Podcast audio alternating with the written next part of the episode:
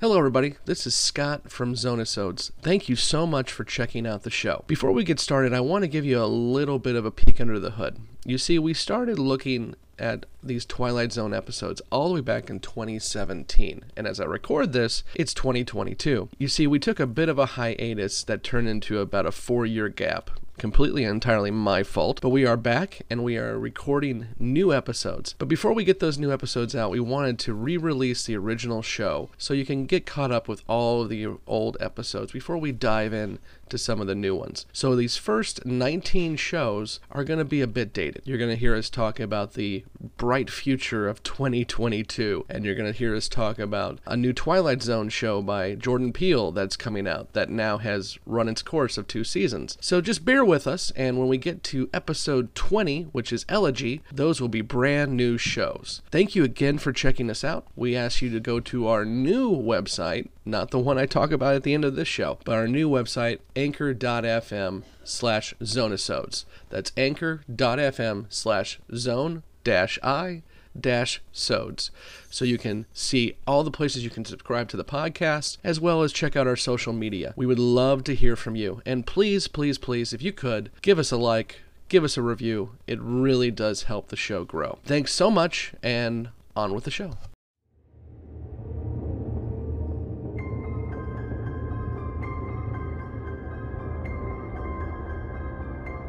There is a fifth dimension beyond that which is known to man. It is a dimension as vast as space and as timeless as infinity. It is the middle ground between radio and bar talk, between commentary and recaps, and it lies between the pit of man's Netflix subscriptions and the summit of his binge watching ability. This is the dimension of podcasting and the Twilight Zone. These are the Zonasodes. And now your hosts, Brandon Davis and Scott McFarland. Hello, everyone out there in podcast land. Welcome to the Front Row Movie Reviews, the podcast for people who actually like movies.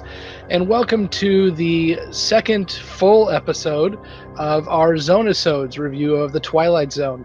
Uh, we are going to be looking at episode two of the original series, and that is One for the Angels, with our good friend, uh, who's with me today. Brandon Davis. Yeah, Brandon Davis, your classics guy. He's now the classics guy. He no longer does. Oh, I thought I is the classics I guy. thought I'd change. I thought I'd change it up a little.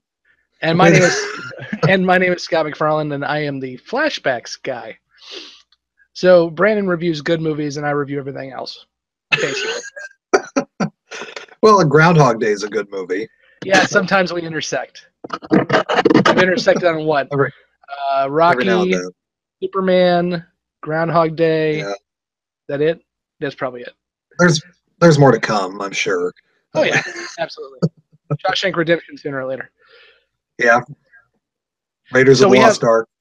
Oh yes, yes. All of Indies. I still say Raiders is not the best Indiana Jones movie.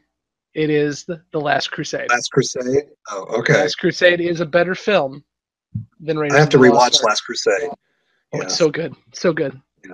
They walk, they uh, they ride off into the sunset after killing a whole bunch of Nazis. oh, it's so good. so we have another friend with us here today. Uh, it is not somebody reviewing with us. It is Ed Wynn, uh, who will be with us quite a bit on the Twilight Zone, I believe. He'll show up a couple Yes, times. A couple times, but this is his most. I, I think, and whenever they do Twilight Zone marathons, this is where you see him most often.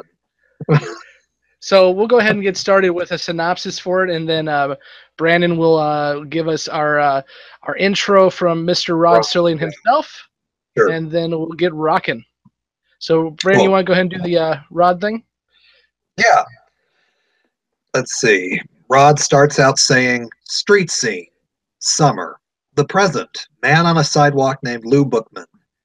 Age 60 ish, occupation pitchman.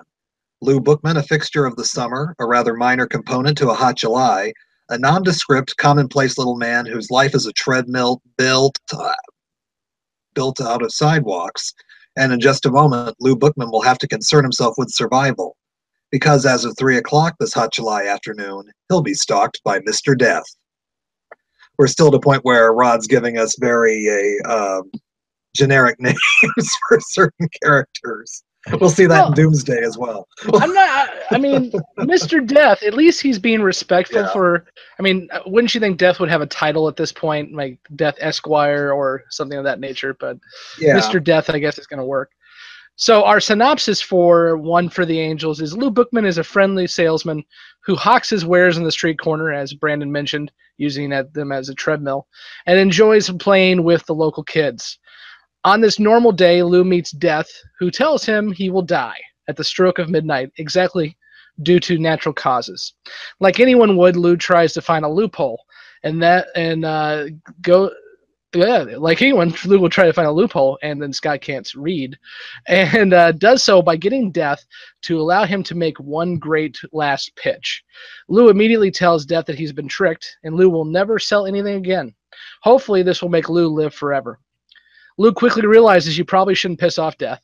So Death moves on to his eight-year-old friend uh, because there must be balance made, and somebody has to die at midnight. After the eight year old friend is hit by a car, she lies in bed dying, and Lou distracts Death through the stroke of midnight by giving Death a sales pitch.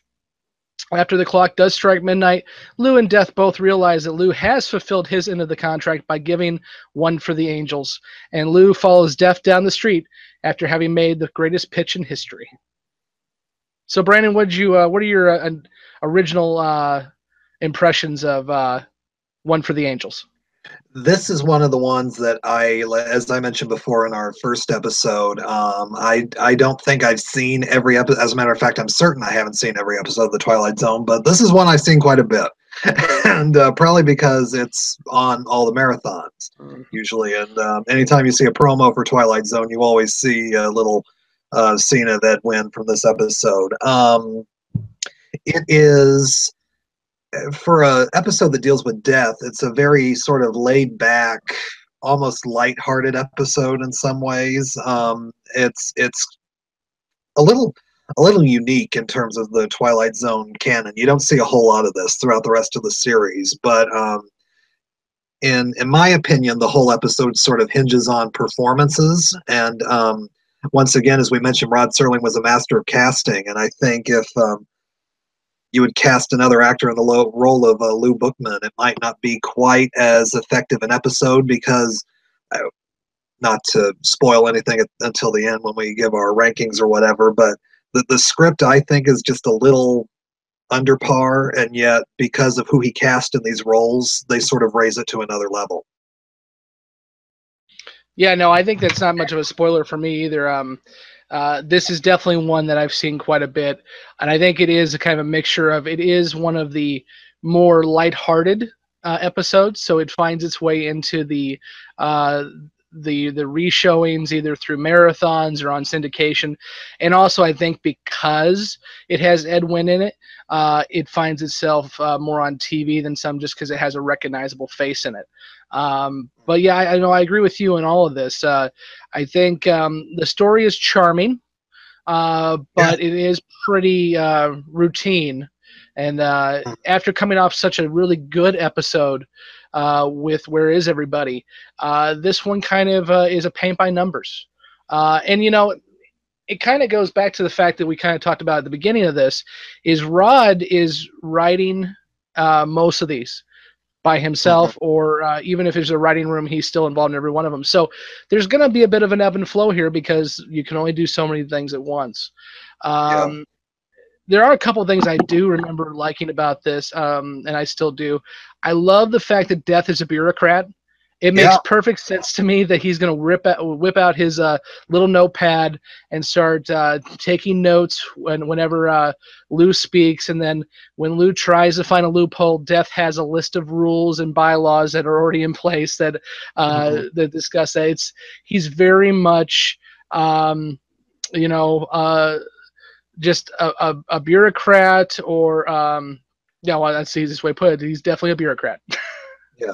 Well, and I love, um, I as I mentioned before, casting Murray Hamilton, who plays Death, is a very erudite actor, and um, the, you know he could have just cast a sort of over the top, sort of very doom and gloom looking guy. But Murray Hamilton's very well put together, very well spoken, and uh, you know most people probably remember Murray Hamilton as the mayor in Jaws, and uh, you know always. Um, always played these kinds of sort of almost you know smooth talking roles and he plays off Wynn perfectly because Wynn's a totally different persona so um, yeah the, the what you remember most about this episode are their interactions together you you remember ed Wynn's interaction with the kids and you remember these two interactions together because they do play off each other really well Agreed.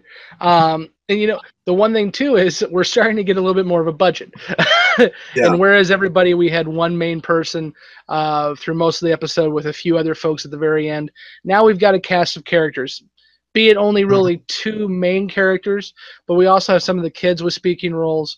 Uh, the doctor's in there for a bit too, so we're starting to get some more people in here uh, as well. So what in terms of the story itself uh, what are some of the things that you, you liked about the episode uh, and then we'll get into some of the things that you didn't like about the episode Uh, I, I I I do like the character of Lou Bookman. I think um, I think that he can be, I, you know, for for a twenty, as I've said before, Rod Serling writes a twenty-five minute movie every week, basically, and um, for for the small time he's given, he really does give you fleshed out characters. And um, you just feel like Lou Bookman has been around and he's had this life experience, and you really are pulling for him to sort of make this one last great pitch like he's always wanted to do. And, you know, uh, Ed Wynn, who, you know, was was a, you know, hammy actor, as we all know, but uh, he's he's perfect for this role because if you're playing this sort of pitch man on the street, you've got to be this way. And I, I think Ed Wynn, he plays this sort of this sort of seasoned person, and yet he's got this childlike innocence about him at the same time. He's kind of not necessarily a man child, but he does have an innocence about him, and so that's why he can relate well to the kids. And so that's what that there's an innocence about this episode that you don't find in a lot of Twilight Zone episodes. yeah you know and uh, as you already mentioned and i'll probably mention again when we start talking about ranking of this episode uh, this episode lives and dies by ed wynn and lou bookman uh, if this character is not one that's enjoyable to watch and somebody who you're not going to root for, uh, the episode itself is going to fall flat on its face. Uh, and so I think they do do a really good job of letting us like this guy because it's very easy to not like a salesman. It's very easy Yeah. to run into somebody like this who uh, we don't really have too many door-to-door salesmen anymore. But you know, a telemarketer calls you and tries to hawk something at you. It's very easy to want to punch that person in the face. Um, I say that because I used to sell vacuum cleaners door to door. So I was Oh. the guy that people wanted to punch in the face. so, uh, but the fact that we we get to see Lou kind of being just a, a you know aloof guy, and then we also see the fact that he does enjoy hanging out with the kids and he's a nice guy, and it's it doesn't come off creepy. He's just one of those friendly neighborhood people that everyone knew when they were kids, uh, and it definitely helps. We also get our first sighting of Robbie the robot in this. Uh, We it will do. not be it will not be the last time we see Robbie, uh, but we do see Robbie as a little action figure. So um, we'll have Yeah. to keep a tally on some of this stuff as they pop up because uh, I know uh, things like that are going to pop up a lot in this Yeah, show. I, I can't remember what year Forbidden Planet came out. I knew it was a couple of years before this, but Mhm. Robbie had been around a few years by this time. He's but- still not my favorite robot from the '60s, uh, Yeah. but uh, he's my second favorite robot, and people can assume who my first favorite robot was. Danger, Will Robinson. Danger. That's what I I was going to say. That Lost in Space. The show does Uh, not hold up at all, but I grew up on it. So You know the you know the first season is actually pretty good because when they, they, were took it a little- serious, yeah. Yeah, And then the guy shows up in the carrot costume, and it all goes downhill. there's a great there's a great video on YouTube of June Lockhart describing that episode and just breaking up laughing. It's really funny. Um,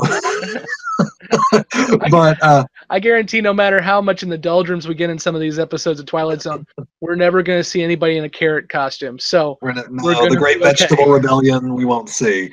But now that would be a fun show to talk about.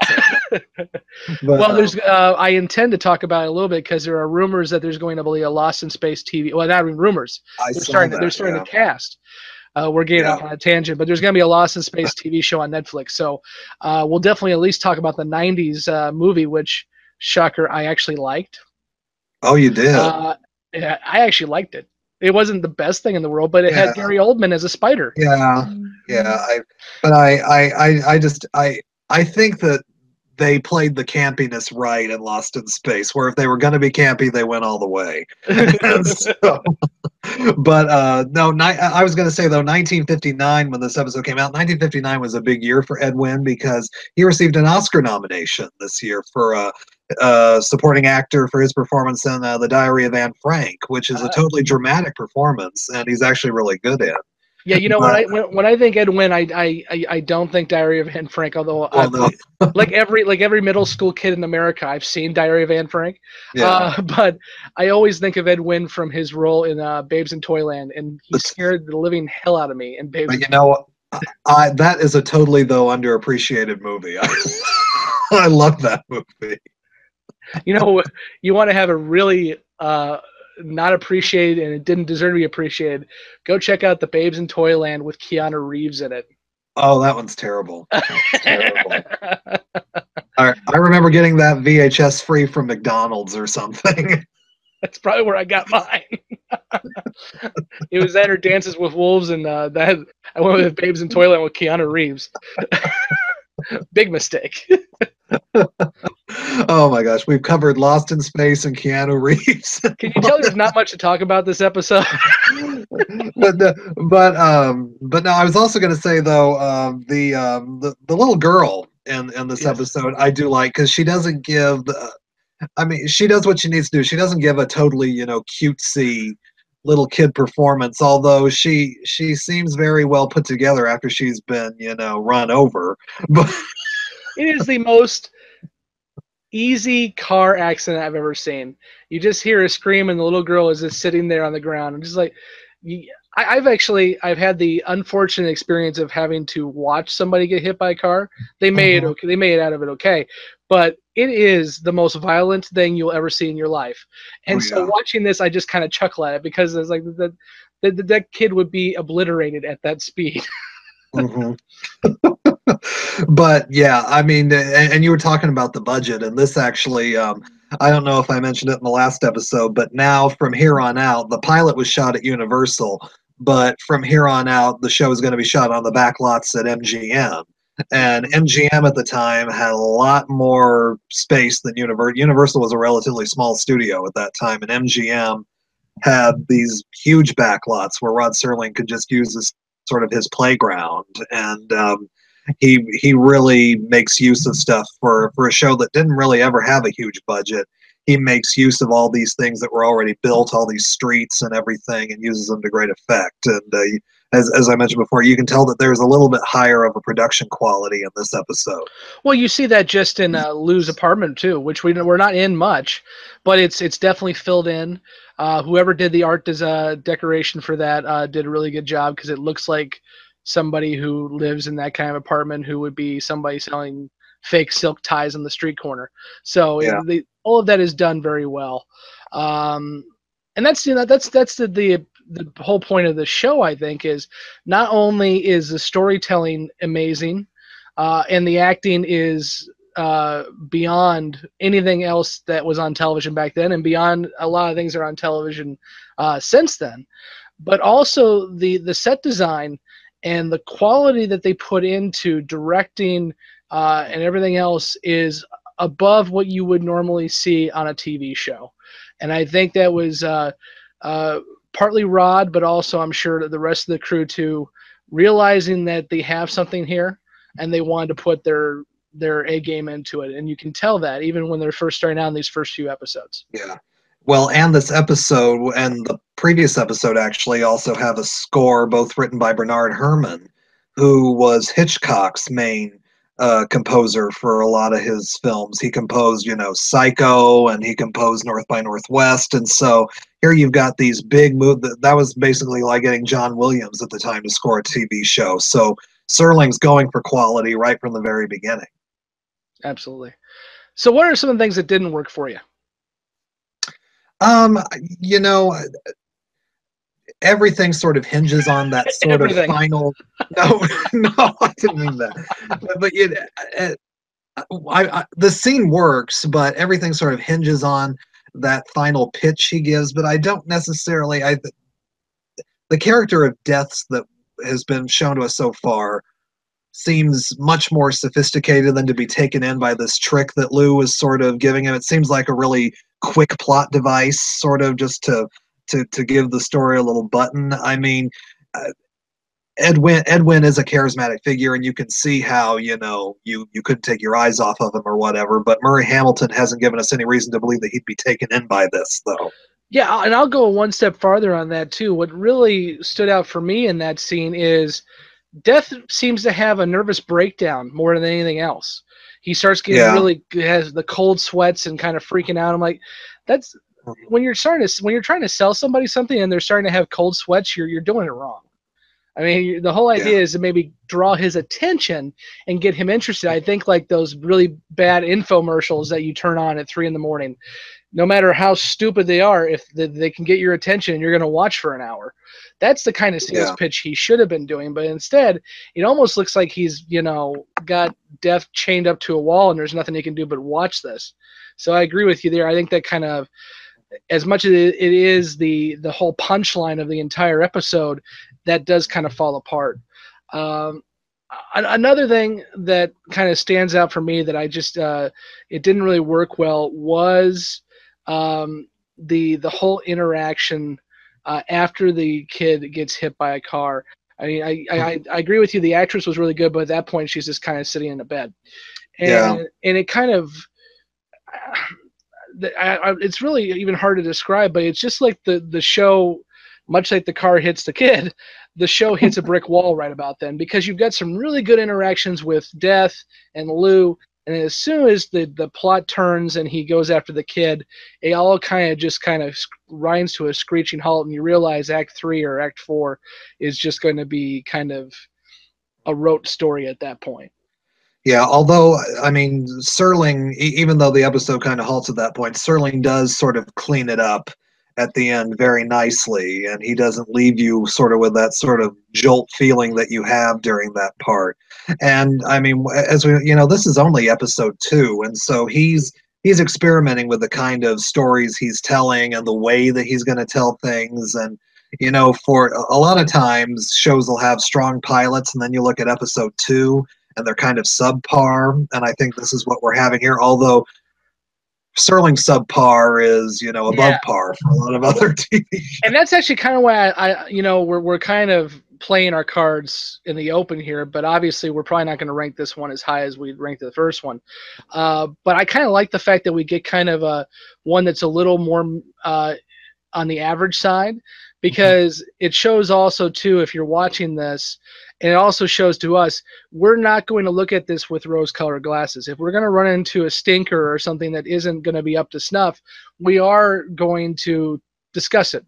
And we're not just going to uh, fawn over it because it is a Rod Serling Twilight Zone work. Yeah. And so I think it's going to make it more interesting as we start talking about these and we start actually critiquing them more. And there'll be some episodes where I will fawn all over all over the episodes because they're just oh, amazing.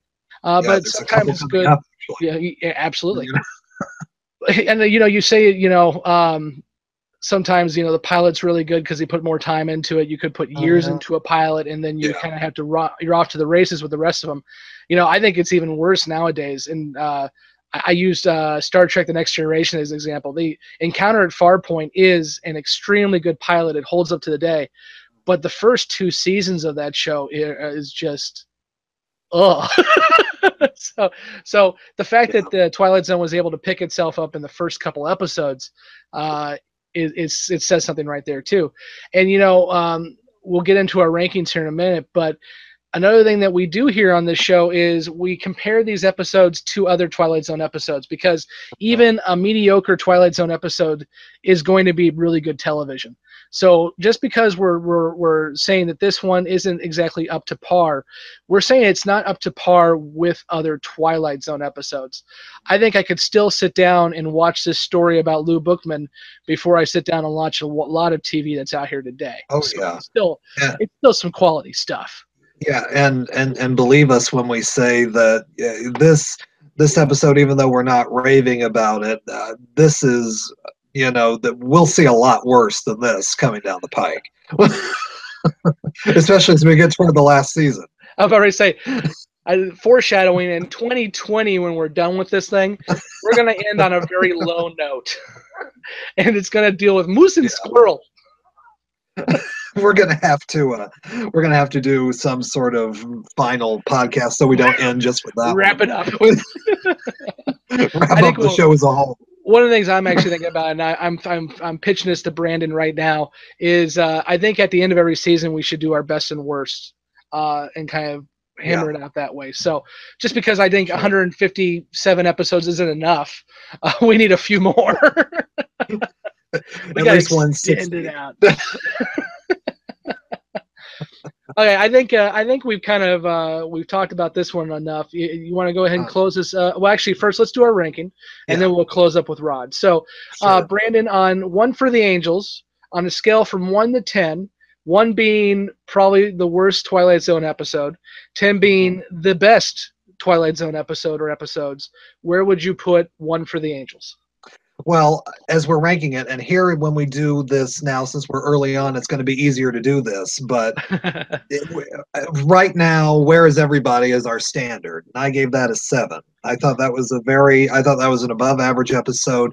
And after seeing one for the Angels, we've seen two episodes now. Where is everybody is still the best episode of Twilight Zone so far.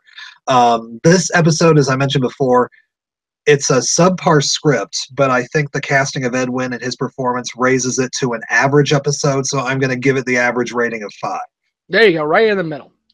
Uh, I'm gonna be very close to you in that. I still think that this episode doesn't fit into what I would call average. And again, I, I, I probably said this already, but I'll say it one more time. We're talking average for a Twilight Zone episode. I think it's a little bit below average, so I'm actually going to give it a Yeah. four. Again, I think it's no- nowhere near a bad episode, uh, but I, I think there, we're going to find some other ones that are going to be middle of the road that actually stand up more than that. So, but we are definitely close. I think we were close in the last one too. So, uh, we'll we'll see where we kind of continue to uh, go as we uh, continue to rate these episodes. So, Brandon, how about you go ahead and uh, close us up with uh, what Rod had to say? Sure. Louis J. Bookman, age 60 ish, occupation pitchman, formerly a fixture of the summer, formerly a rather minor component to a hot July, but throughout his life, a man beloved by the children, and therefore a most important man. Couldn't happen, you say? Probably not in most places, but it did happen in the Twilight Zone. And so uh, we want to thank you for joining us here for the second full episode of the Zonasodes. Uh, we're hoping that you'll continue to join us, and we're going to be uh, uh, continuing to hit these one by one uh, as we go through all 156 episodes of the Twilight Zone. Uh, we're looking forward to hearing from you. You can do that by contacting us uh, by going to our website, which is thefrontrowmoviereviews.com. You can also find us on all your social media places by searching the Front Row Movie Reviews. Uh, and hopefully, uh, if you like what you saw here today, please make sure to uh, subscribe to our podcast, or if you're checking us out on YouTube, like and subscribe so you can continue to catch these. They'll be coming out every Friday from here until the end of time. and on that note, I'm Scott McFarland, and with me, as always, is. Brandon Davis, and we'll see you next week in the Old West. And we'll see you on the couch. Thank you for listening to this episode of Zonasodes. Zonasodes is a special presentation of the Front Row Movie Reviews podcast. For more information, go to www.thefrontrowmoviereviews.com.